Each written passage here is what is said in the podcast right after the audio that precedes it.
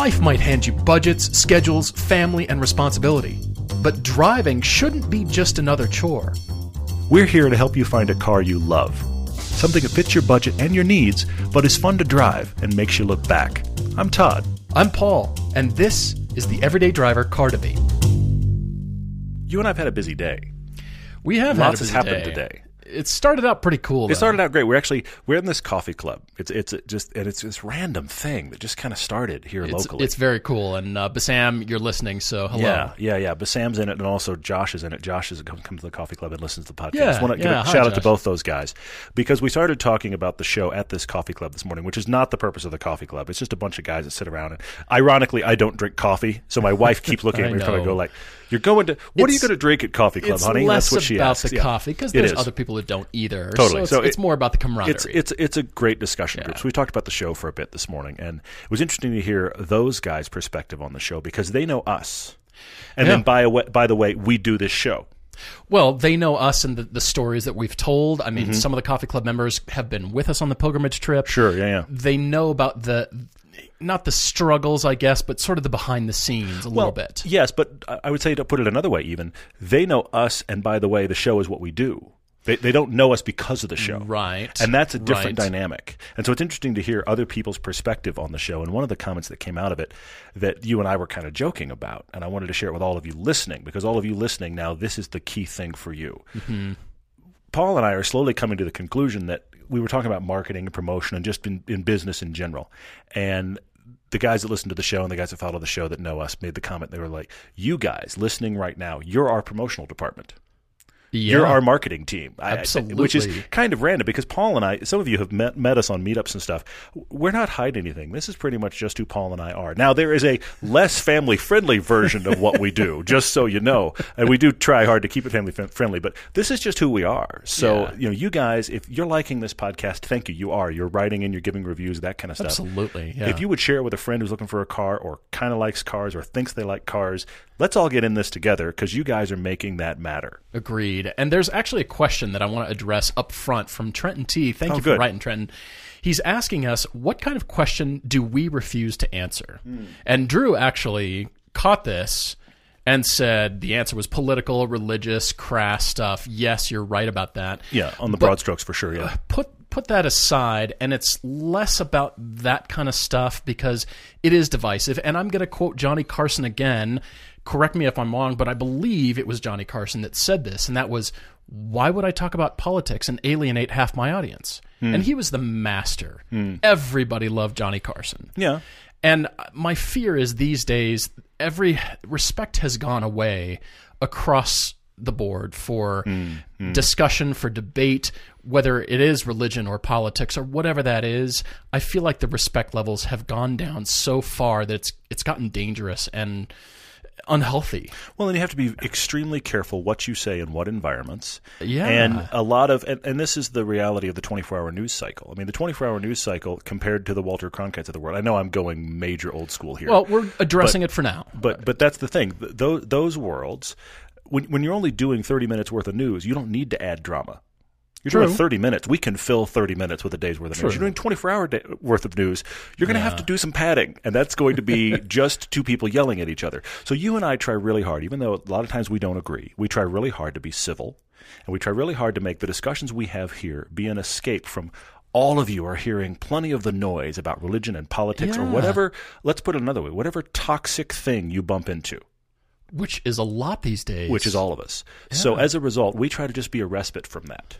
Absolutely. And that's the reason that we avoid idea. that stuff. You know, it privately that gets discussed. It's not going to get discussed here, and those are the questions we're never going to answer. And you say, you know, we try to be civil. It's easier than you make it out to be. Oh, true, of course. It's Absolutely. fun. No, And absolutely. Mm-hmm. we can learn from each other and we can disagree and still learn and have fun and okay. Yeah, Great. Yeah. You know, I'm not going to change your mind. You're not going to change mine. Maybe you will. And, Yeah. and I'm open to that, you know. So I, I think that's why, Trenton, that you asked. And there's plenty of those podcasts out there, plenty of the news, of as Todd course, said absolutely, yeah. Eh, all that stuff is out there. So this is, and funny enough, people have talked about to us about it's less about that we discuss cars and more about the fact that it is a respite and it is a just a getaway. I hope so. Which is great. I and by so. the way, we talk about the thing that we love. And cars What is be. wrong with that? Yeah, and cars should be that kind of escape getaway. I mean, it is kind of your own little echo chamber. It's your own little kind of private area. So, I mean, this is the funny thing about LA versus I've, I've heard this LA versus New York discussion, which I find weird because on one level, people talk about it in New York, you feel like you're more part of the city because you're walking down the street. And in LA, you don't because everybody commutes in their little metal bubbles. I mm-hmm. get that, but on the other end of the spectrum, generally, I'm massive generalization, and now I, I'm probably going to get letters, but generally, folks from Manhattan are harder edged than folks from LA, which is the interesting contrast. Which is yeah, crazy. But- and generalization. Any, exactly. Broad but, any, but anyway, all of this to say, we want this podcast to be a place you just enjoy. Yeah, And, absolutely. and you just don't bump into something where you just you just think that makes me angry because we're talking cars and other exactly, stuff and life, exactly. you know. I would add to that the you know the book, The Seven Habits of Highly Effective People, Stephen Sure, Covey. sure.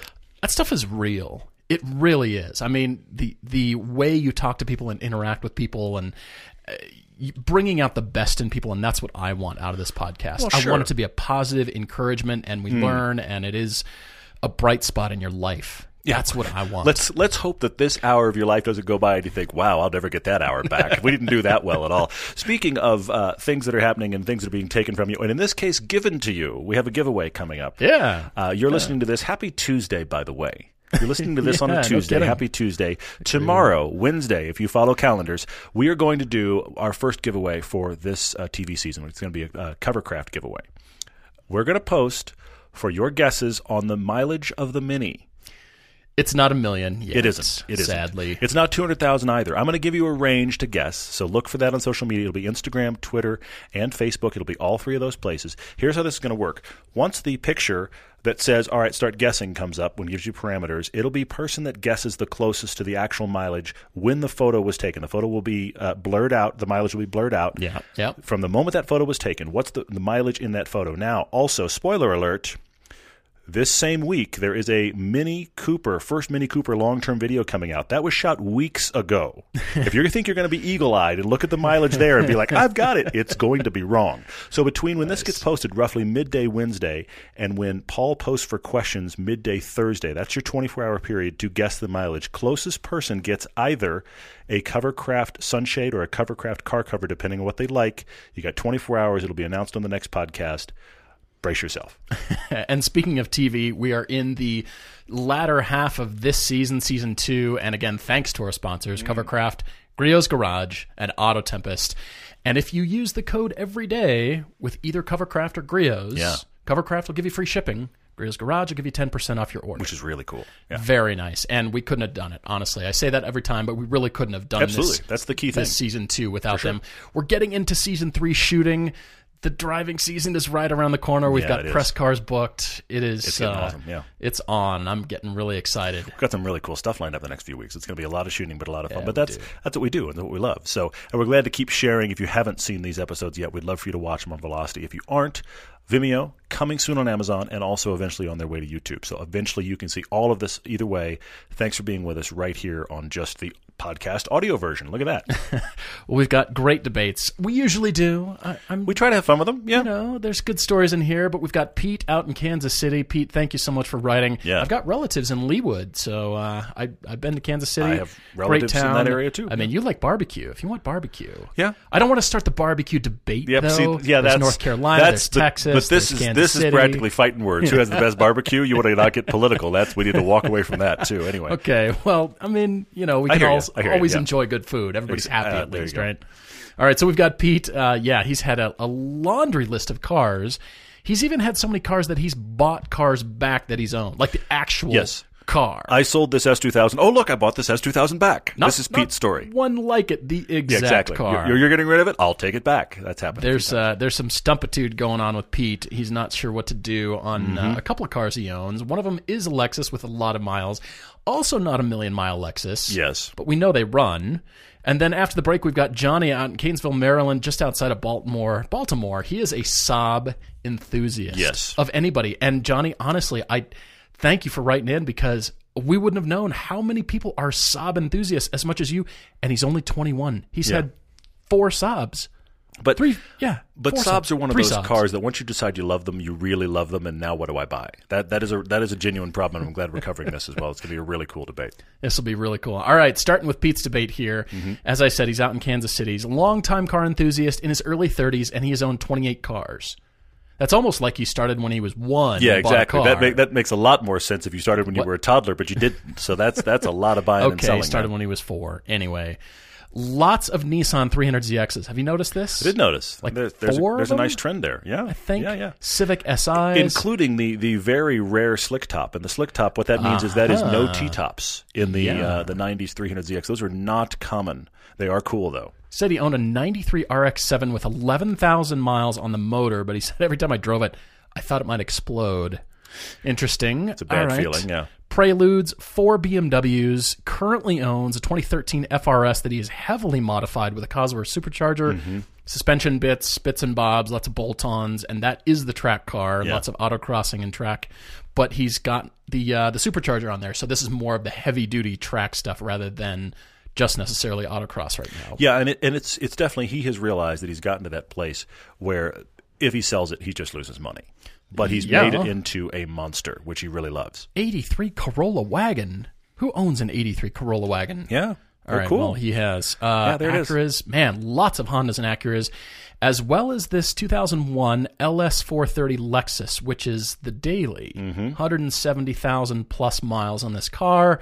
He said, This has taken me and my fiance up to Pikes Peak, to the Grand Canyon, the Red Rocks of Sedona, Arizona, Minnesota, down to Arkansas, everywhere. Mm-hmm. This car has been around, clearly. What I think is fascinating about that car is when you hear when you read through the list of all these cars, and we're not going to because it's it's a whole paragraph unto its own. Trying to but, paraphrase but everything else he dri- he has driven or owned has been essentially analog rear wheel drive or front wheel drive, but some sort of performance model mm-hmm. Yeah. analog, very very much an analog feel, and manual transmission. So into Yeah. that world comes Lexus LS430, and you go, wait, what? Wait, what happened? Into the world. So comes- that's that's a, a real curveball. But what I find fascinating about it is, with that car, he has learned the benefit of a luxury car that's automatic that just runs.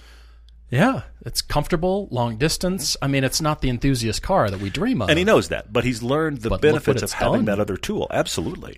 All right, so he gives us three scenarios. He's got a dilemma going on, and that is the itch.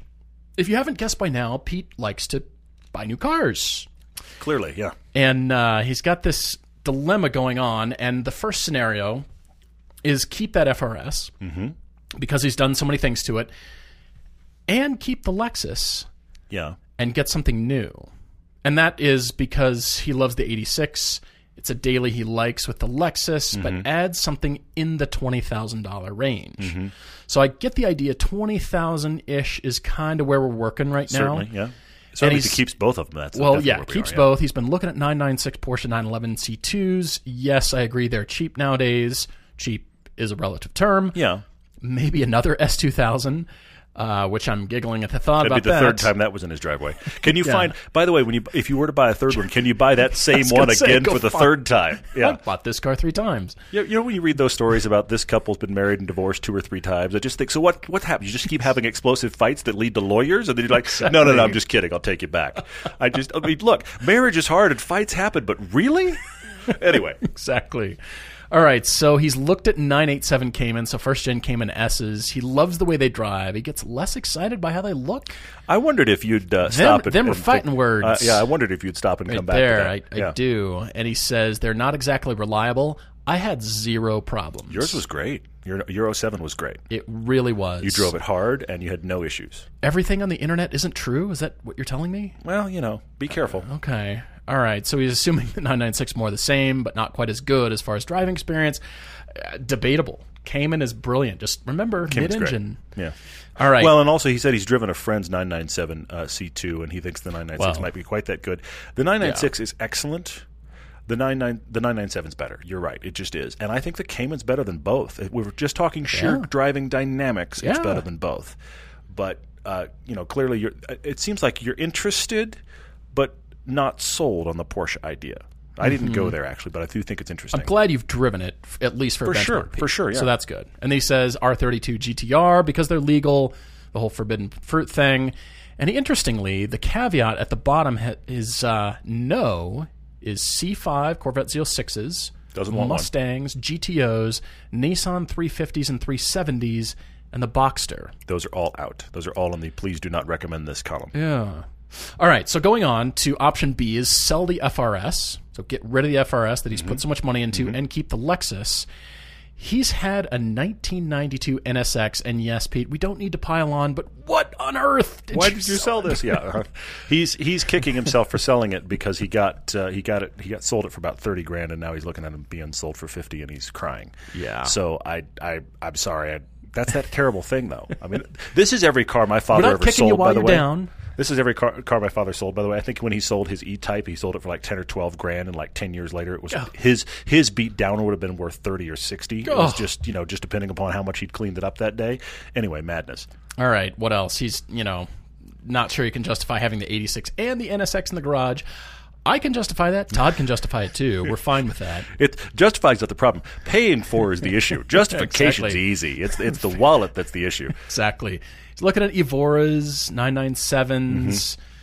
Yeah, looking at the 981 Cayman. So the next gen Cayman after the, the 987. Yeah, the one you have. Keeps coming back to the NSX. All right. So real quickly to the third option is that is keep the FRS and get something new, fun daily. Mm-hmm. And I'm guessing that means keeping the Lexus. I'm I No, I think this one is, that get, so? it's get rid of the Lexus because he's saying it is a 17 year old car with nearly nearly 200,000 miles. Okay. He's just going. Replacing that would does make some sense. So that is out here as well. Yeah. Okay, so he's looking at uh, yeah Lexus ISF from 2011. Interestingly, because Yeah. four doors is the reality because of the twist. 50 pound border collie. Yeah. He and his fiance are taking around. Uh, all right, what else? Honda Civic Type R. Interestingly, and he also says it'd be nice to have a car that his fiance can drive because she refuses to learn how to drive a manual despite his bef- best efforts. Yeah. but he thinks she secretly knows how. He, uh, uh, what what is what's the rest of that? He thinks she grabs a car at night when he's asleep and takes it around the block for fun, and then parks it and goes. I don't like manuals. I don't think that's going on. Just so you know, I don't think that's going on. And he's saying the Lexus being, you know, the 94% of an E E90 M3. Maybe. I'm thinking more like 86% or 72%. You guys How did you reach very specific. Yeah, I hear you. Yeah. All right. So uh, we've got our three options here, and I kind of know where I'm leaning. I, I, yeah, I've got some suggestions for you. I've got a random thought, but where did you go here? I mean, Well, I, I stayed with only one of these three scenarios, Okay. and that is the let's replace the Lexus. And, Okay. and here's why. In every one of these scenarios, he kind of breaks down the one fact. He loves this FRS. He really loves Well, it. yeah, and what he's done to it, he He's loves put so it- much money He loves it, it even more. And he makes the comment in passing at one point when he when he when he starts crying about the fact, justifiably crying about the fact that he doesn't have the NSX anymore. Actually he crying, says he says that the tears. only car that's come close to a car he loved driving as much as the NSX is close behind it, the FRS. Which I think is a revelatory statement that he likes it that much. He likes it almost as much as the car that got away. And he knows because of what he's put into it, he'll never get that out of it. So all of that says to me, that car's something you should never say to your wife. I like you almost as as good as the one that got away. Yeah, wow. No, it's fine for cars. Want to start a bad, fight? fine for cars, bad for relationships. let's go to We're gonna make a list of that, and there's a long list. Anyway, terrible. Uh, yeah, let's talk politics after, right after that. Might as well. Then we'll that in. debate religion. But I've got our date night planned. It's going to be awesome. This is this is how to kill a first date, by the way. Anyway, yeah, moving on. Uh, so, I think the FRS is fully succeeding for Pete in what he needs it to do. It's a, it's a full success car. So mm-hmm. my feeling is keep it because if you sell it, I'm worried about it being the one that got away as well. And now you're trying to find a car to, if it's not the NSX, you're trying to find a car that you will like as much as both of those, and you've sold them both. I think Yeah. the 86 for now stays. But you've got this 170,000 mile Lexus that you've learned the benefits of. I want to replace that car with a similar car. Okay. I want to find you something Japanese, automatic, somewhat interesting to drive, better gas mileage, a little bit of a low bar there, but obviously newer, so it's going to keep running. So it's going to be the daily that is more interesting daily Okay. that I think you as an enthusiast would like, but yet your fiance can drive it. And if you want to take a road trip across the world, do it. I have kind of a car here. Just one. I, I, I have a car. I, I want to talk around it for a minute, but then I have one that really, right, the minute I landed on it, I was much. like, that's the car. I mean, because you could, look, you could go Focus RS. I know that's a stick shift. You could go Focus RS because you, you brought up the Civic Type R and you've said, you know, you wish it was all wheel drive and uh, you don't know if you like the looks or not. So I, so I have to ask, what about the Focus RS? Why is it not on this list? Sure. I have to ask that question. I mean, part of it was the whole stick shift thing, as you yes, mentioned. agreed, agreed. But Type R and an automatic, Civic Type R and an automatic, that f- feels weird to me. Uh, I see your Lexus ISF. I think that's okay. It's interesting. The Fusion Sport is a bit of an oddball in this world. I thought of that one. Okay. Are Because you all-wheel drive? Are you recommending, or are you just sort of sniffing It was around like it? it was like that's intriguing because I then landed on Mazda 6 with the upcoming turbo. okay. I think that's your car, Pete, because the Mazda 6 is great to look at. It's nice dynamically. It's got plenty of room. It gets good gas mileage. It has a cavernous trunk. I think your fiance will enjoy driving it. And by the way, have I mentioned that in turbo form it's going to have like 260 horsepower and over 300 pound feet of torque? Hmm. I think we replace the Lexus with that because here's my second thought: replace the Lexus with that car. You don't have to replace it this second. So wait for those 2018 Mazda 6s to show up. Get one of those. Okay. That car now just exists. Plan on that car for five to 10 years. You have the 86, you have that car now. Keep saving your money to go get that NSX again. That's awesome. Because That's you've, great. You, have solved the daily problem. I think you will improve yourself with the, with this new choice, and then you just start hunkering down to get that NSX back. That's very good. I do also wish upon you another NSX in your future, Pete. I, honestly, that car is brilliant. If you've never driven the first gen NSX, find a way to do that. It's I, I won't call it life changing, Well, but, it's, up there. It's twofold. It's a special car, like the S2000 is a special car. In, it's in, it's when Honda was killing it. yeah. So it is a genuinely special car. But the secondary part of it is, it is very much for Pete. It is the one that got away, and it's the Mm-hmm. car that he keeps that keeps being his litmus test to do I like it as much as. So I just go go Which get one. Funny, yeah. Go get one. The steering ratio on that NSX is a lot slower than It's- modern it's cars. quite slow. But it's still so much feedback, and everything is still so analog in that car. Absolutely, absolutely. It's really delightful. All right, so Pete, uh, I like your choices. I'm gonna nitpick a little bit though. okay. Please. I like that turbo NS or the turbo Mazda six. Yeah. The problem I see is with twenty grand. I don't know that there's a, those are twenty grand and depreciation of a new car. Even though I like it a lot. Yeah, but I think we're replacing a utility thing for long term. Yes. That's my argument. But then I cannot argue that because, of course, being me, I pushed on the price. So of course I, you I did. cannot use that as an argument. I will say if the new car thing is out, I'm giving you some used car options that have already depreciated. Good, excellent. I'm with Todd. I'm not thrilled about that 2011 ISF. It's fine. I think you'll be fine with it for 11 minutes. And then think, eh. It's a great engine in an next? okay chassis. Yeah. So here's my recommendations. I do agree. Get rid of the Lexus. I'm taking option number three, door number three. Get rid of the Lexus, but get another Lexus Hmm. Okay. that is a 2015 Lexus IS350 F Sport Okay. for $23,900 with 76,000 miles. There you go. Now, 76,000 miles ain't nothing, but it's a brand new car. I mean, It's a hundred thousand less than his current Lexus. well, true, Yeah. but a very modern, brand new car. That Yeah, means that yeah. car has just had sit on the freeway miles. It's been Probably, fine, change the oil, and it's just going to run and run and Yeah. run. Yeah, yeah. And I like that car. Both Todd and I have noted how much fun that car is, and I think it, in its class and comparison, is far higher where it sits in comparison to things like M3s than the ISF is. And by that I mean. Interesting. you know, we found it to be an eight in all categories rather than a twelve in this one It's not a category standout in any one a- area, but it's solid Meh. across the board. I do take that point. I It totally really agree. is. Yeah, yeah, It yeah. was a lot of fun, and it was so surprising. Mm, And I think that car has started me down the road of not discounting Lexus as a fun performance car that is now translated to the LC 500. Because Yeah. I, I see that car and go, "Ugh, I, I'm intrigued. That was Yeah, actually a lot of fun. cool. It's really cool. The guy Yeah. driving it was, you know, 70 million years old, but whatever. Still thought. Target audience accomplished. Box saying. checked. Yes. You've had the Corvette, and so you graduated to the LC 500, huh? I, I see who you are. I want a Corvette, but I'm a CEO. that's that's really And I judged him already. I, I admit That's- uh, that. I hate to say it, yeah. did, but whatever. All right, so my second car here for you is a 2012 Audi S4. I wondered if you'd think S4 because I, that, I my brain went by that. I That went S4. there. Interesting. Okay, keep going, please. Found you 2012 with 57,000 miles, so a little bit lower. Also the same price, just under $24,000. Okay. I think that could be really fun. The, the power of that car, Yeah. I really enjoyed that car as well. And you might be able to find somewhat newer, but hey, 2011, 2012 S4s, twenty to twenty four thousand dollars all day long. Yeah, easy, really delightful. And then I just found a 2015 Acura TLX, eight thousand miles for twenty four grand. I thought, mm, mm.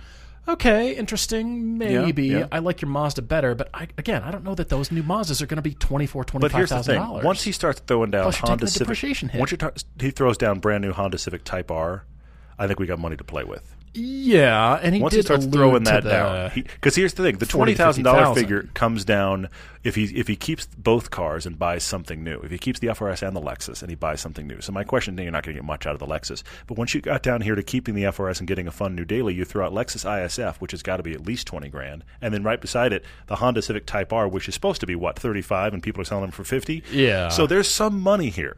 it's unclear exactly how much we grew when we went to that option. So I'm just assuming that 30 grandish is available, and then at that point, I feel kind of confident in the Mazda 6. But Stepped on a rake there, knows? Pete. Who knows what the actual cost is going to be, and you're going to have to figure that out, Pete. But I stand by that choice. That's a good one. It's a good one. I'm just saying, depreciation hit I on know the new thing for sure, for sure. Yeesh. Yeah, there will be. All right, so but if you keep it long enough, then it becomes a non-issue. Yeah, true. I, Th- I think is- those are going to sell. This is not the typical car for Pete. Where buy it and we're going to sell it in six months and buy it again a year from now. Not that. Not, not we're doing, it. Pete. It's not what we're doing. Do you tell the people buying your car? You look them in the eyes. I'm going to buy this back from you. Well, but I'm gonna. you know what? I'm going to call you in, six months. In Pete's defense, in Pete's defense, when I sold my FRS, I said to the new owner, I said, "When you sell this, call me." you did? I did. I said, "I, I am I not, didn't know that. I am not in any way, shape, or form saying I plan to buy this. Just I don't know what your life experience Right is of gonna be with first refusal kind of I don't know what your life his life experience is going to be with the car. He may have it six months and be done. He that would be by now. He may have it a year and be like, I'm finished. He may have it three years, and at that point, I might be looking for a beat down track car, and I'll know the provenance of it. Interesting. So I just thought, you know what? When you sell this, just give me a call. I'd just be curious to know.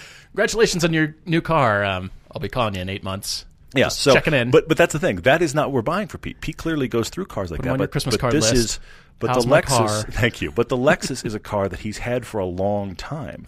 So for filling that hole in his garage, it may be Yeah. around a while. So the depreciation might not matter in the long run. yeah. All right. Well, uh, yeah, and the NSX has got to come back into his life. I think so too. Call the owner. Just check in on your baby. How, how is she? How's she doing?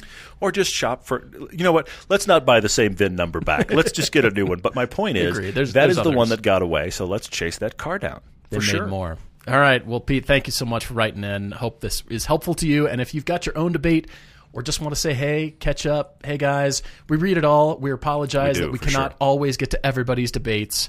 And if you have $25,000 to spend you're looking at a Subaru WRX, guess what we're going to tell you to do?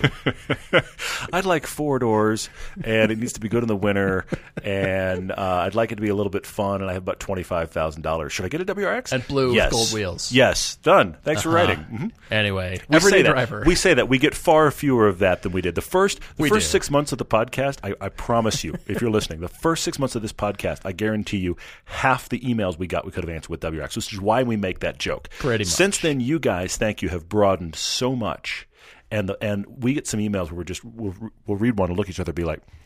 Where do we go here? Because it's so unexpected. Yeah, it's yeah, yeah. amazing. So thank you guys. Even if you're not sending one that is way out in the weeds, we just we do read all of them. We appreciate them. Thank you for sending them in. This podcast is also personally responsible for the increase in value of Volkswagen Phaetons. At some point, everybody wanted a Phaeton, but that too passed. Well, I'm curious to know what yeah. the next car will be. I, I still, I still, there's a part of me that wants to be a glutton for punishment and have one of those cars. But I think, but I think Just save thing- your money for the, seven hundred dollars per corner air suspension. The thing about it, though, I have to be in a financial place where, if if it needs a ten thousand dollar transmission, I just go, you know what, cube it. Just just make it a cube. Can I have the engine for a coffee table piece? Otherwise, you could just Viking burial the thing. I need to be at that place in life. Which, granted, when they're costing four or five grand, that's not too much to ask, but it's still real money. part it out, and that's stocking stuffer gifts for all your friends. Like, I got a piston. You get a lug nut. You get a lug nut. I could do this for days. Yeah. That is everydaydrivertv at gmail.com or on the website Everyday Driver. You can write to us there, and uh, we'd love to hear from you. Guys, we'll take a short break and be right back. Hello, guys. It's MMA fighter Chael Sonnen. Check out my podcast, You're Welcome, with Chael Sonnen every Wednesday and Friday right here at Podcast One. We cover the latest in mixed martial arts and everything else going on in the world of sport. Listen free to You're Welcome with Chael Sonnen, exclusively available on Apple Podcast, at podcastone.com, and on the Podcast One app. If you love the show, share it with a friend and leave us a rating and review. Everybody's got a to do list. You know, drop off the dry cleaning, pick up some milk. Here's an idea. Let's add save hundreds of dollars on car insurance to that list. And the good thing is, you don't have to drop off or pick up anything. All you do is go to geico.com, and in 15 minutes, you could be saving 15% on your car insurance or maybe even more. Got extra money in your pocket? This just may be the most rewarding thing you do today. Geico presents eyewitness interviews with inanimate objects. This is Brian Bruno live on the scene of a recent windstorm, here to describe the event, a chest of drawers. There's a storm howling outside, so I thought I'd stay in and watch a rom com. Five minutes into the flick, a tree branch slams through the window. Were you hurt? I just got a scratch on my chest. Your chest of drawers can't help you in a windstorm, but the Geico Insurance Agency can help you get covered for personal property damage. Call Geico to see how affordable homeowners insurance can be. We're back with Johnny from Maryland writing in, and uh, he is a little bit obsessed with Saabs. Just a tiny bit. Three Yeah. out of the four cars that he's owned in his life have been Saabs. Mm-hmm. He's 21 and he's owned four cars, three of them Saabs, which means you are clearly obsessed. And is is it the key down in the center console that you like? Is that what it is, or what is it about Saabs that's that's striking you? You know, honestly, I used to meet Saab owners when I had the Sabaru. I'm going to stop real quick. When I say Sabaru, I am not mispronouncing Subaru. For those of you that have just joined us, the Saab 92X was a Subaru in Saab clothing. And the joke was it was called the Sabaru. When I had the Sabaru, and I actually enjoyed it. Not a real Saab either. I don't No. consider it a real Saab because it said Fuji People- Heavy Industries under the hood too. which made me laugh. Pe- Yeah. People that, that were really into Saabs kind of looked at me weird. They're like, "Oh, you have a Saab? I have a 92X." Oh, Yeah, you're oh, right. you're faking it, aren't you? You know, and then to see me get into a Saab and actually turn the key on the actual it, like steering column was weird. What are you doing? you know, so it, it, they. But here's the thing: they are those cars that get under people's skin. Clearly, I mean, it's happened to Johnny. Yeah. And once you start liking them, you keep buying a string of them. The first car that Johnny owned was a 1996 Mitsubishi Eclipse GST 5 speed. Cool car. Mm-hmm. Like that car. Second was an 01 Saab 95 linear 5 speed. Mm-hmm. Then we moved on to a 99 93 Viggen 3 door 5 speed. And now currently drives a 2000 Saab 93 Viggen 5 door 5 speed turbocharged. That's a that is a very cool car. That's a actually, rare car. Johnny, I, I have to stop for a second and just say, you like Saabs or not, that's just a cool car. Yeah, it is. He's got a short commute to and from work, about three miles each way, but then he drives to see his girlfriend, to his family, so he puts about 250 miles per week, which is still under the average, honestly. 1,000 miles a week? Yeah. Well, maybe a little bit high. Well, but about thousand miles a month. If it's 1,000 miles a month. I mean, yeah, you're still. Yeah, that's that's pretty much in the middle of average. But he is saying it's not like it's a garage queen. It's getting some good miles either way, even in spite of the fact he doesn't commute far. Yeah, so he's open to cars in the range of ten to twenty-two thousand dollars. Wants the four-door thing, either a decent-sized sedan or hatch. Obviously, likes the manual thing, so he'd like that. And uh, he wouldn't want anything over eighty thousand miles on it. So he's got a few ideas. He's been looking at the Bugle, Buick Regal GS from back in the day. That review from us was a while back. It was a few years ago, yeah. But cool car. Very, I wish very cool. Buick had kind of molded themselves more in that direction in the cool. turbocharged sport thing. They kind of are, but they've just dabbled with it and haven't followed through. That's the car that you don't know how good it is. Honestly, it's it's much better than you think, and we were very surprised by it. And it leads me to something I have to say here, Johnny. I know a guy here in Salt Lake that owned a string of Saab 95s. Like he'd own like five or six. No kidding. And then when they stopped making them, he actually didn't buy the last one. There was like the the, the last breath 95 that was actually a very cool looking car right before Oh, GM right, right, right. it. He didn't buy That that, one. He had the one. It was a very cool car. He actually uh, had the one prior. When he finally got rid of that car, he, again, he had like five or six Saabs in a row, all nine fives. He bought the BMW 5 Series GT the weird looking hatch. Ah, he bought one of those. And what struck me at the time, and it strikes me with Johnny too, who's looking at the Buick Regal GS, and this is this is not a slap at all, but something about guys that have owned Saabs, they look for the car that's unexpected. Yeah, I, I could definitely see this. And and I, love that you're thinking Buick Regal GS. It's a very cool car, but it, it to me plays in that same that's unexpected role that the Saabs do, which may, Mm-hmm. might make it perfect. It's actually very fun. Johnny's been looking at WRXs and later gener- generation STIs, but yeah, we can leave those aside for now because we've got some suggestions for you. He said he's also looked at the Chevy SS. Fair. Mm-hmm. Thinks could be a, up it's a little bit out of his budget, though. I was going to say newer ones are still a little just out, but I'm looking at uh, a few things here for you, Johnny. I started with a Mitsubishi Evo 10 MR. okay. And the reason I suggested MR, because it's not the five speed, obviously, Sure, it's not the manual sure, yeah. transmission, is because it is the better car. And I could see from your early Mitsubishi days, you could really like that car. Yeah, It's the yeah. better car. I bet you could get one for right at the high end of 20, uh, 22, 21. You could you could pull off a GSR with the five speed at that money for sure, right around twenty. The the MR maybe maybe not. It's going to depend on the MR, but yeah, that is the one with the nice. Uh, here's the biggest reason you're going to like that car: more sound deadening and a sixth speed for highway driving. and that's the reason I didn't recommend the GSR because I Yeah, hate it yeah. in fifth gear at highway speeds, which is what he's going to be doing. Mm. And I do not wish that upon anybody. If you have one, I'm sorry, but I can't stand it. And you'd probably agree with me. It's not fun. I I actually, because I'm that guy, I don't mind it that much. Except for the last time we had one as a press car, I wound up for a stretch on the freeway. I don't remember why this was the case. Sitting in the back seat, going, You're kidding me. "This is even louder than I remembered." Oh, I The front that seat's loud. The back seat is just wow. Okay, loud. It's just loud in there. And I'm a guy that drives a Lotus now, and of course I put up with that. But anyway, that's gonna say you don't have any leg to stand on. no, no, no, no. Oh, you're the Lotus guy, huh? Yeah, Lotus So- guy. Lotus guys shop for earplugs. It's just an accessory that we carry. Yeah, Are they Lotus branded? they aren't. But Lotus could make Are a they made in killing. Wouldn't that be funny? Yeah. Anyway, I would love that. The jokes write themselves. All right, so I started there and thought, all right, that'd be cool. But again, he's 21, Mm-hmm. so insurance is very much coming into play here. might be brutal. Might be. Yeah.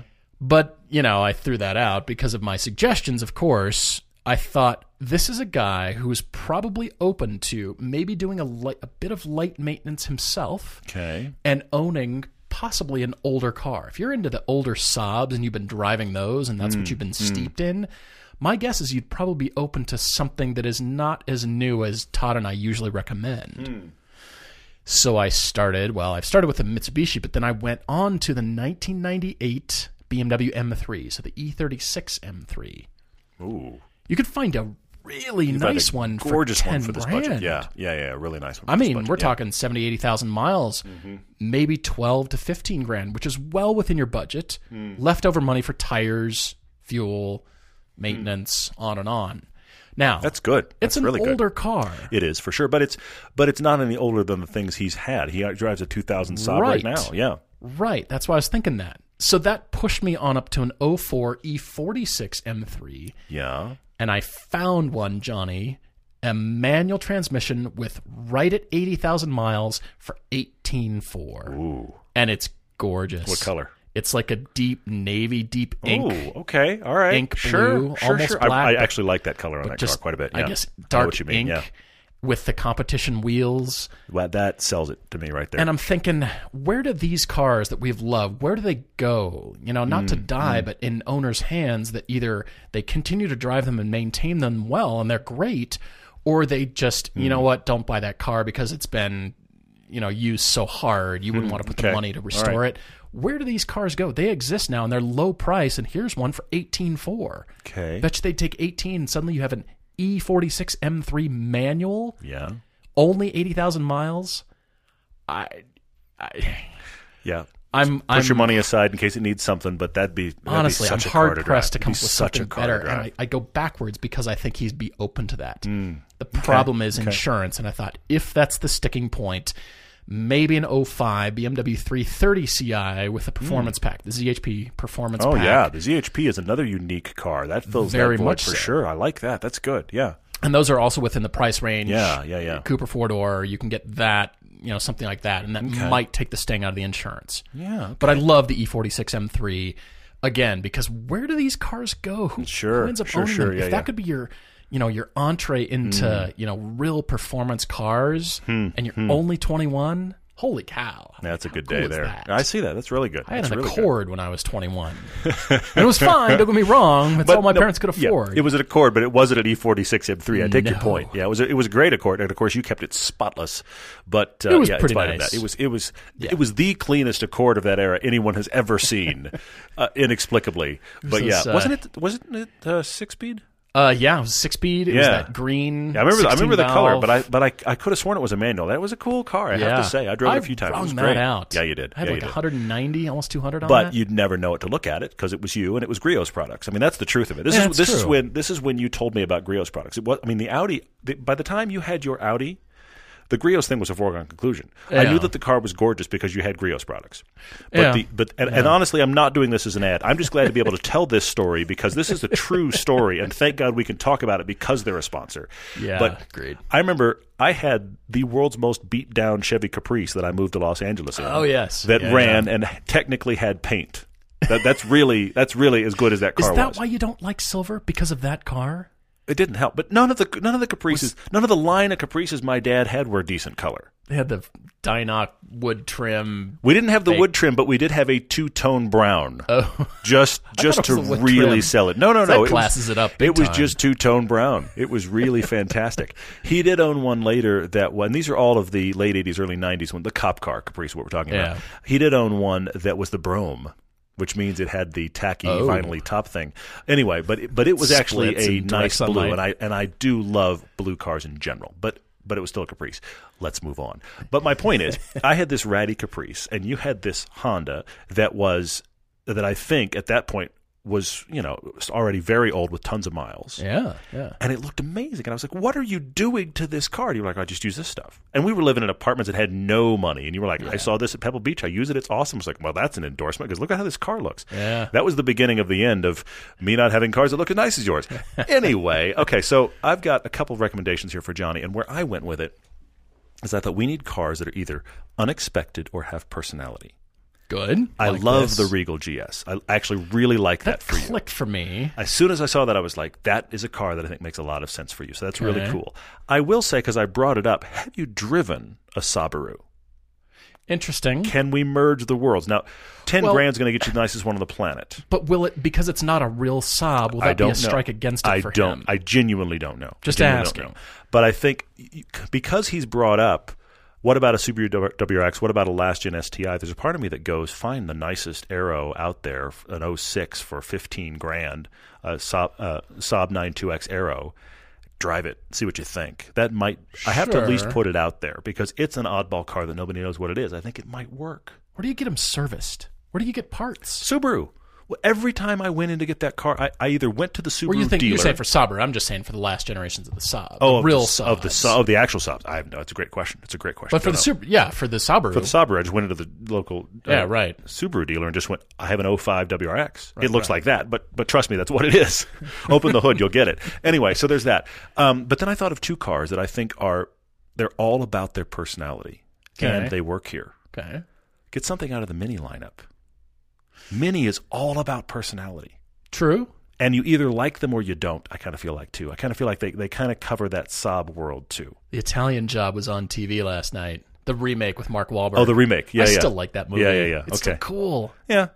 It's a rolling mini ad, but the It first one was too. The first one was less less strategic, but the They second just- one was very good. much a mini ad. But Just yeah, looked good. but but mini. Look, you can go crazy with you know everything's covered in the Union Jack, and you can go madness or checkered flags or whatever. But my Yeah. point is, they are. I keep thinking about it when I drive mine. They, they they they practically threw up circles all over the inside. They just went nuts with circles. Okay, somebody just had a personality and quirky, and they chased that, and it works. yeah. So go drive the mini lineup. I think you could find something there that would be really fun to drive that would do everything you need to do. And then also, I have to say this Fiat 500 Abarth. Interesting. Hatchback, Interesting. four seats that are usable. It is only two doors, but four seats that are usable. Hatchback, good gas mileage because it's a tiny little turbo. Tons of personality. You can get them for cheap. Go get They're yourself well a hard budget. Go get yourself a hard top Fiat 500 Abarth and enjoy the fact you have a car that is unexpected, quirky, and fun. Solved. Hmm. Pretty good. Digging it. Really like that I just actually. I had to go. Look, Johnny wants something oddball. It is unexpected. Very, yeah. So let's go get The that Abarth car. is very unexpected. You don't see him. I don't see him very much anymore. no, And I thought, all right, well, and they're they're just they're really enjoyed it. they are overflowing with personality. And it's one of those cars where you think you have to make an excuse for or an apology for when people think, wait, you drive that, and then you, you know, you tell them to jump in with you or let them drive it. Yeah. and they'll they'll be transformed. I like yes, that. that was my exhaust, honey. that is how my car sounds. You are welcome. Nice. All right, Johnny. Hope that works for you. Uh, yeah, like I said, if you got your own debate, write to us. But we'll jump to audience questions here on Yeah. uh, on social media here, and uh, there are some great ones. Actually, our friend Dammit Patton on Instagram is going to be going to an exotic driving event while he's in Vegas, and he said Hmm. okay. he's got his selection down to a low, medium, high choice: Okay. new Acura NSX, Yeah. Ferrari 488 GTB, or the Lamborghini Huracan Performante. This is which of those? Kind of which one does he think he should jump into? The Ferrari. Think so? I because because they have such a history and they have such a perception to be able to walk away and saying I've driven this car. Do and and, and to ask Yeah. yourself, do I get it or not? Interesting. That's why I say that. I'm going, you know, one of the two Italian cars. I'm actually leaning towards the Lambo Hmm. because of the aero, because of the the different nature of that car. Oh, sure, is I see not your standard Huracan. Uh, yeah, I see that. I see like they're, you know, the landscape is littered with Huracans as it is. They're everywhere. They're disposable. oh, you Yeah. too? I've got two, whatever. But this car is really intriguing to me because of the It is. natural aspiration. Sure. Yeah, That's yeah. why. Yeah, yeah. I'm kind of leaning towards that. So clearly, you're going to have to make your own choice, but it's Italian either way. Well, and, and look, the new NSX is fascinating, but I think the the new NSX is a is a technology statement, and we look forward to putting it on camera. It's a technology statement, whereas it is, the- and, and also let's be honest, it is the odd car that Acura Honda makes, whereas the Ferrari 488 is the current distillation of what they've made forever. Sure. And so, Sure, get in, that. drive that car, and go. Do you get it? Do you understand it now, or do you go really? Are you a fan of Ferrari or not? Well, but but because I think aren't mm. all car guys supposed to be fans of Ferrari? But yet the reason we're fans of Ferrari is because we can buy the T-shirt, not the car. You know what I mean? Yeah. So I kind of feel like go get some Bed sheets, time. shot glasses, teddy bears, Yeah, child handbags, seats, golf clubs. Tiny shoes. Yeah, all of the above. But my point is, go drive that, and then you're able to walk away and actually speak on it and be like, I liked it or didn't, and here's why. My dislove, dislike of Ferrari could be getting in the way of my Possibly. recommendation, Yeah, possibly. but I still come to natural aspiration V10. I do see. Hey, that's there's an argument there. There's a Wind big it out argument. to yeah. nine grand and There's an argument there for sure. I see that. Okay, all right. So, um, still, it's We haven't helped at all. Yeah. We haven't solved a thing. Thanks for being with us. You're not welcome. Yeah, Awesome. I have right. not helped at all. What else stuck out Uh, to you? Nick Alon actually asked a question we touched on briefly last week, but I want to touch on it here again. He said, "Do we have dates and costs for this year's pilgrimage?" Hmm. Cost is TBD. I will be honest with you; it's going to be in the range of last year, which is nine ish grand. Nine. Careful, it may go up because of the, Yes. the additions that we're Yes. doing. So, So- I'm not gonna. I don't want to put a We, stake we- in the ground. that we absolutely Yeah. cannot tell you what it costs yet, but that's what it, around what it cost last year. It'll be around the same area this year, but that is TBD because we're Yeah. adding these museum tours and that kind of thing. The dates are over the first weekend of August, so that is the third through the sixth of August. Yeah. That is a new thing for us. We've been in September the last two years. It will be August this year, but this is the same deal, though. This is all inclusive. Once you arrive in Frankfurt until you leave Frankfurt again, we have you covered. So we're talking mm-hmm. all of your transport, cars, fuel, instructors, by the way, access to both of these tracks, Spa and the Ring, on track days, not on crazy tourist days. Tons of instruction. You won't believe how cool the, uh, the RSR track day is at Spa. It's very cool. We've been on Spa when it wasn't an RSR track day, and it was fun. It, don't get me wrong, unbelievable. Then we went with RSR and went, this is better. So it's really cool. Awesome meals and conversations. So uh, it, it isn't cheap, But if you went by yourself, by the way, it would be blindingly expensive. So Yeah. please come with us. Yeah. So without actually announcing it, we've sort of announced it. It's like a soft open. It, it is like a soft. Well, because we know the date, we just haven't got Yeah. all of the pieces co- correct for sign up. I will say this one last thing: when sign up opens this year, we'll have. We haven't done this before either, but it's just helping from planning perspective. Free for all. Throw sharp elbows and shove the grandmother out of Sure, your way. whatever. There will be the- a start of registration, but there will also be an end date where if you haven't registered by here, the trip is now closed. And that's just allowing for us to plan. It'll be about a two, three month window. So you'll have plenty of time. But but in years prior, we've just kind of been like, we had one guy first year that signed end. up about three weeks before we left. That will not be happening anymore. It's just Yeah. too hard to plan for. Yep, agreed. All right, so Edmund on Facebook is asking about rev limiters. Hmm. He said, "Is it safe to hit the rev limiter with modern cars and consider a racing situation where you might be mid corner, not wanting to shift?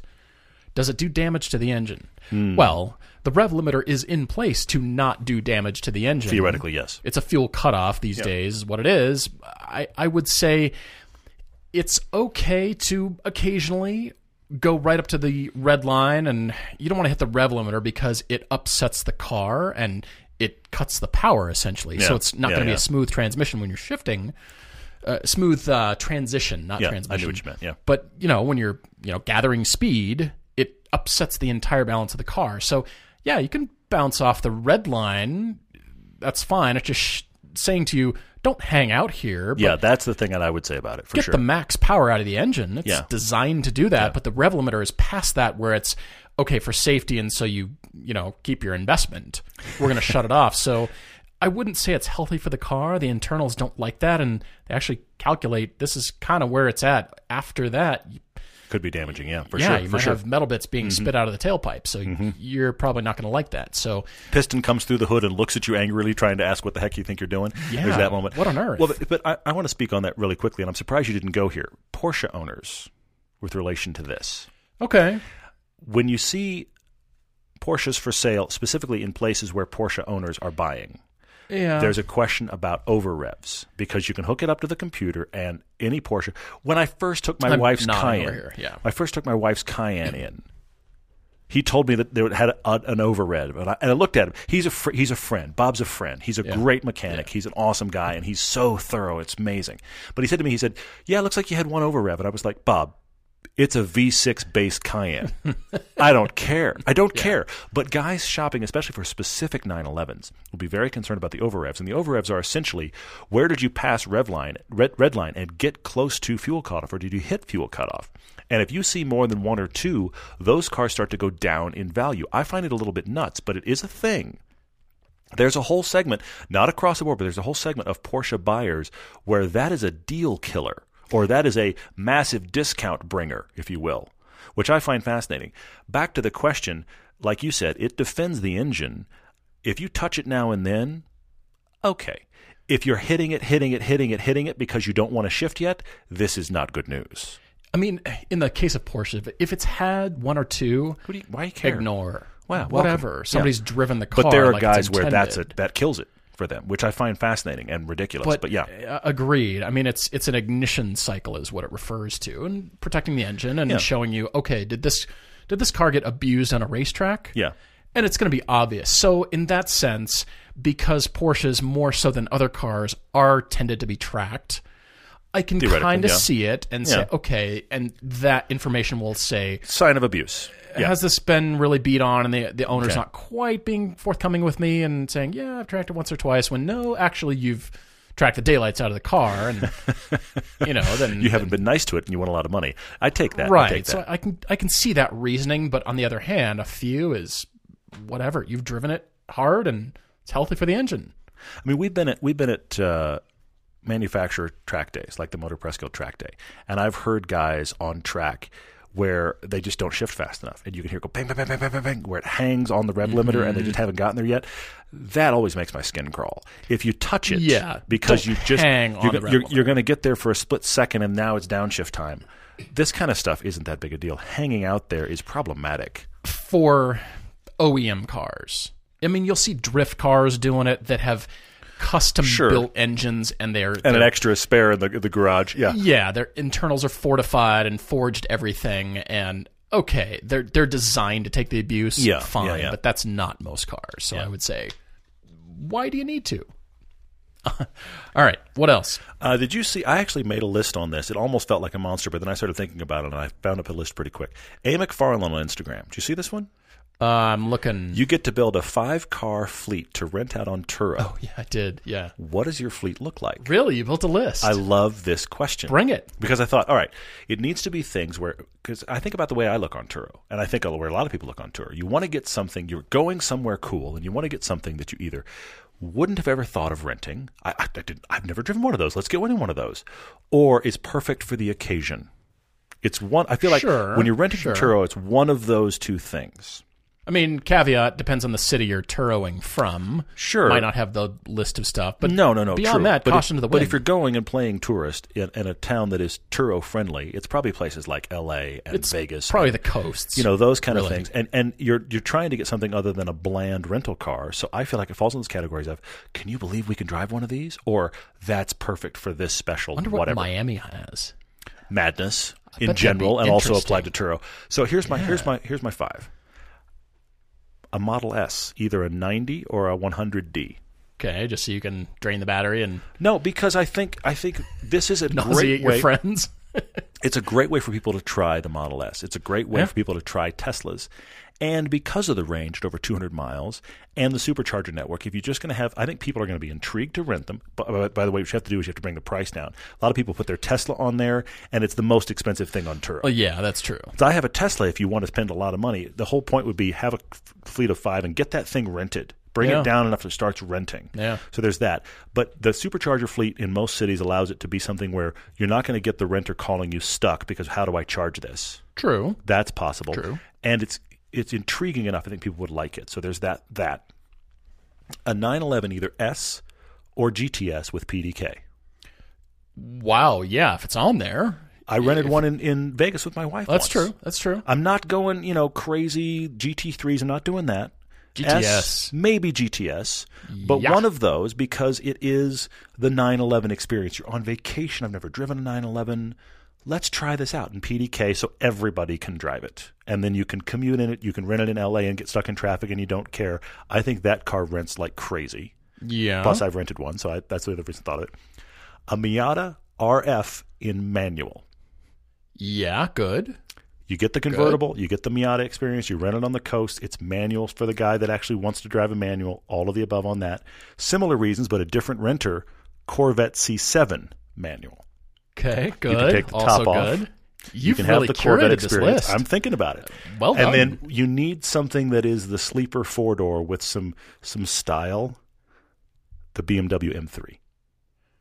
good. There's my five. Depending on what year is available and just any M3 kind of. No, I, mean, I think I think I would go current, current F80 M3. Yeah, M3. yeah. I think I'd go current M3, Well done. four door. Just you nice know, range in the in the choices there too. That's what I was thinking. I was just power thinking about- yeah. nice dynamic range. thinking about stuff that I think a, a wide variety of people would go, we could rent that. That was Mm-hmm. really my, my, my headspace of the whole thing was just a car you come across on a Turo and go, I could rent one of those. right. And yet you could still like go out and drive it and you didn't you rent something. Like I don't think a Z06 is a good answer, but a C7 is a great one. I think a Interesting. Z06 is you're waiting for the phone call of the person to call you that I have this wrapped around this tree on this corner, come get your car. Yeah. But the C7 is plenty powerful enough. And how many people are coming to the coast for vacation and they don't, you know, they have a minivan at home, but they're taking a vacation with just their spouse? We could rent a Corvette. We could put all our luggage in a Corvette. Awesome. Done.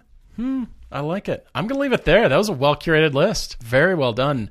I want to answer Soto's question on Facebook about trucks. I want to touch on this. He's writing to us saying, I love your shows, and I ask this question with much respect. Thank you, Sotos. We really appreciate it. He said, We talk about SUVs all the time, but not trucks. Mm, mm-hmm. He says, Personally, I love a single cab, rear wheel drive truck more than any crossover wagon. He said, I get it that they're not the driver's cars that we like. yeah, yeah. And our show is not about off roading, if you've caught on, yes. But he's talking about Those of you who've just joined us, not about off roading. welcome. There's a handful of pickups he's saying, like the SVT Lightning or the Ram SRT 10, that he'd love to hear our thoughts about.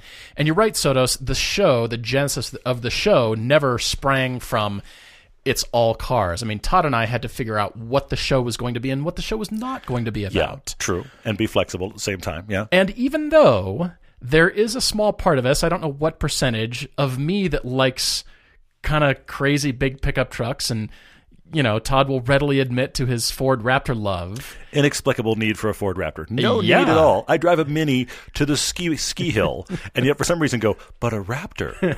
I fit in a space at the ski mountain today that nobody else could pull off. The parking guy was like, "We don't have any spaces," and I said, "I saw one that I'll go in." He looked at my car and he went, "All right, yeah, go ahead." Of course, I'm in a mini. Get out of my way.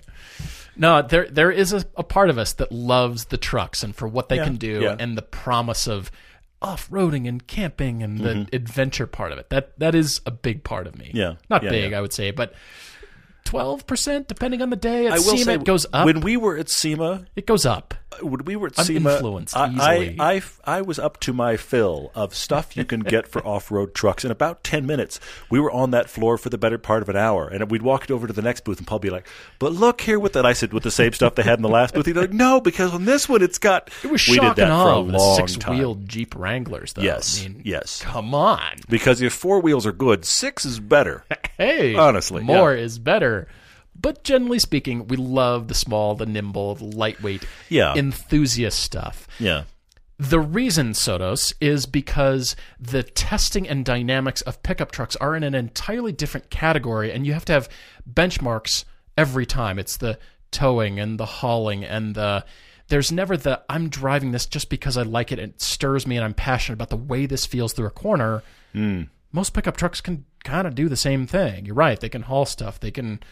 The the uses are so much different away from cars hmm. that we had to decide: do we want to go into tow testing and hauling and get into the nuances of well, mine is a solid rear axle and it's a 2500 and I can tow 21,000 pounds and I can pull your house farther than you can pull your house. the tongue weight is you know on and on and Yeah. on. Yeah. It was it leaned far more heavily into specs than emotion.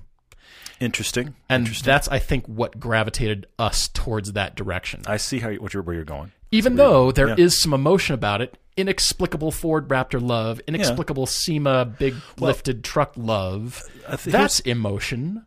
Yeah. Agreed. But it's definitely more into the I love the car because it does this and tracking and, you know, canyon driving and just I want to be in this car kind of thing. Well, I- You could I'm- apply that to trucks, I but I'm just that. saying there, there's I'm trying to extract an answer That, here. that's good. I, I like some of the stuff you're unpacking there.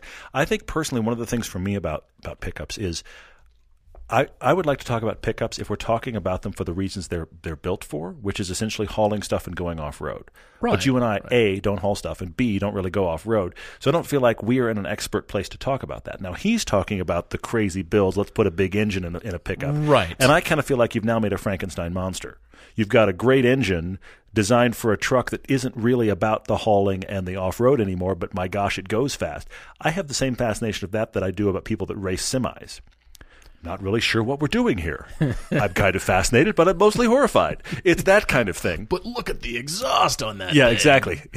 We're polluting whole counties with one drag pull. That's kind of impressive. I mean, you have these kind of things. can. Yeah, but so I think pickups are in this weird category where I I've been in a lot. I'm amazed at how luxurious the typical pickup is now. It competes with anything, I'm amazed at the price. and the fact that if you want to plug something in, all of your devices can be plugged into your pickup simultaneously. All the all the devices you own. Everything you own, the the center consoles of the typical full size pickups right now, the number of USB ports, and you and you still got other ports. You haven't even gotten to the actual plugs yet. You just filled everything with you anyway. So there's this stuff. It's impressive, but I feel like trucks need to be used for what they were designed for, and most people that buy them, I grew up in Texas, don't do that. I, I, and I don't feel like you and I are the people. I'm just speaking personally to to break that down in the way they should have been built, or, or, or the way they should be used. I should say. Sure. And you know, in you're touching on the performance trucks. I honestly think Dodge is going to look at trucks as the next vehicle to drop that Hellcat motor in. I don't think that's going to go quietly into the night. Oh, they're going to Hellcat everything. I think so too. if too. the Dart were still around, there'd be a Hellcat Dart. What would that be? The Hell Dart? Uh, yeah, something like that. But I, I, you know what I'm saying? The next Power Wagon is well. The selling point is Talk about Power Wagon. we put the Hellcat motor in it. So Yeah. they're going to look at pickup trucks. They'll sell like crazy. Who cares about the mileage? On and on and on. But, Yeah. you know, Todd and I think about the SVT Lightning as your example. Wow, that's fast. You know how you make it go faster? it would actually be lower and sleeker, and it would actually look kind of like a small sports car. It'd be You know how you make that handle fifteen hundred pounds lighter. You yeah. would take all the weight out. It wouldn't be a fully boxed chassis. It'd be a unibody, and it'd be a mid-engine. oh wait, not a truck anymore. So oops, Yeah, yeah, I hear Th- you. That's how we would look at it. And again, back to your point for construction and you know all that kind of stuff that they're great at. Yeah. I think it's not that it's not useful or good. It's just sort of like we're going, all right, well, we'd rather have cars. To, And and I think Go here's the thing. I think if you're shopping for those things, you know more about what you need than I do. yeah, I I genuinely feel that. I mean, you and I uh, have talked about pickup trucks actually lately and incorporating some of that and acknowledging some of that because they are interesting. And modern pickup trucks are phenomenal. Yeah. And there's such great sellers and, and we're talking about we're bouncing some ideas around. So it's not out the window. It's just that's kind of where it came from and At the start of the TV season, why we kept we're going to have the, a, a, an F one fifty and Oh, a no. Silverado beginning a a a, uh, a tug of war. We're going to start it. We're going to see the wheels spinning, and we're just going to come back every one of six episodes and just see the wheels spin. It's just eventually there'll be a winner, but Poke it- our head in the camera frame. Just going to It's cut away to this, going. come back later. Yeah, So, so the debate about the tow rope quality here is really the meat of the discussion. Wow, guys, thank you so much for listening and uh, following along. We are, as we said, starting the uh, Velocity Season 3 shooting. Yeah, it's crazy. It's lots of awesome. stuff planned. Soft open for the pilgrimage trip, and uh, lots more coming your way. Keep writing questions, and uh, love hearing from you. Till next time, guys. Cheers.